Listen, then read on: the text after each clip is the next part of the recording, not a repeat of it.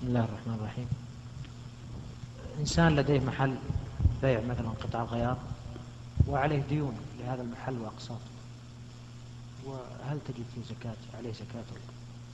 الصحيح أن عليه الزكاة إذا كان الإنسان عنده تجارة وهو مدين بها فالصواب أن الزكاة واجبة عليه لأن الدين لا يمنع وجوب الزكاة.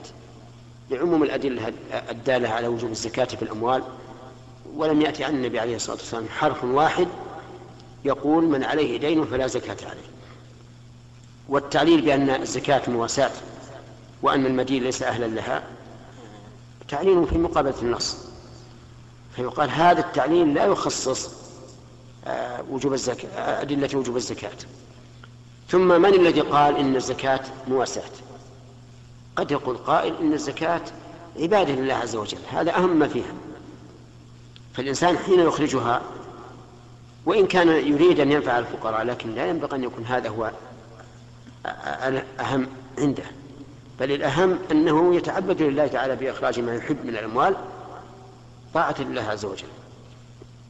فالقول بأن الزكاة مواساة وأن المدين ليس أهل المواساة وأن من عليه دين وعنده مال زكوي لا يزكي قول ضعيف. الصواب أن من عليه دين تجب عليه الزكاة لعموم الأدلة. والتعليل بأنها مواساة كما رأيت فيه نظر بل الزكاة عبادة.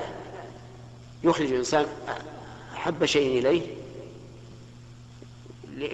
لمحبة الله عز وجل. له قال الله تعالى وتحبون المال حبا جما وقال وإنه لحب الخير يعني المال لشديد ومع ذلك يخرجه طيبة به نفسه لأن طيبة به نفسه لأن الله أمره بذلك.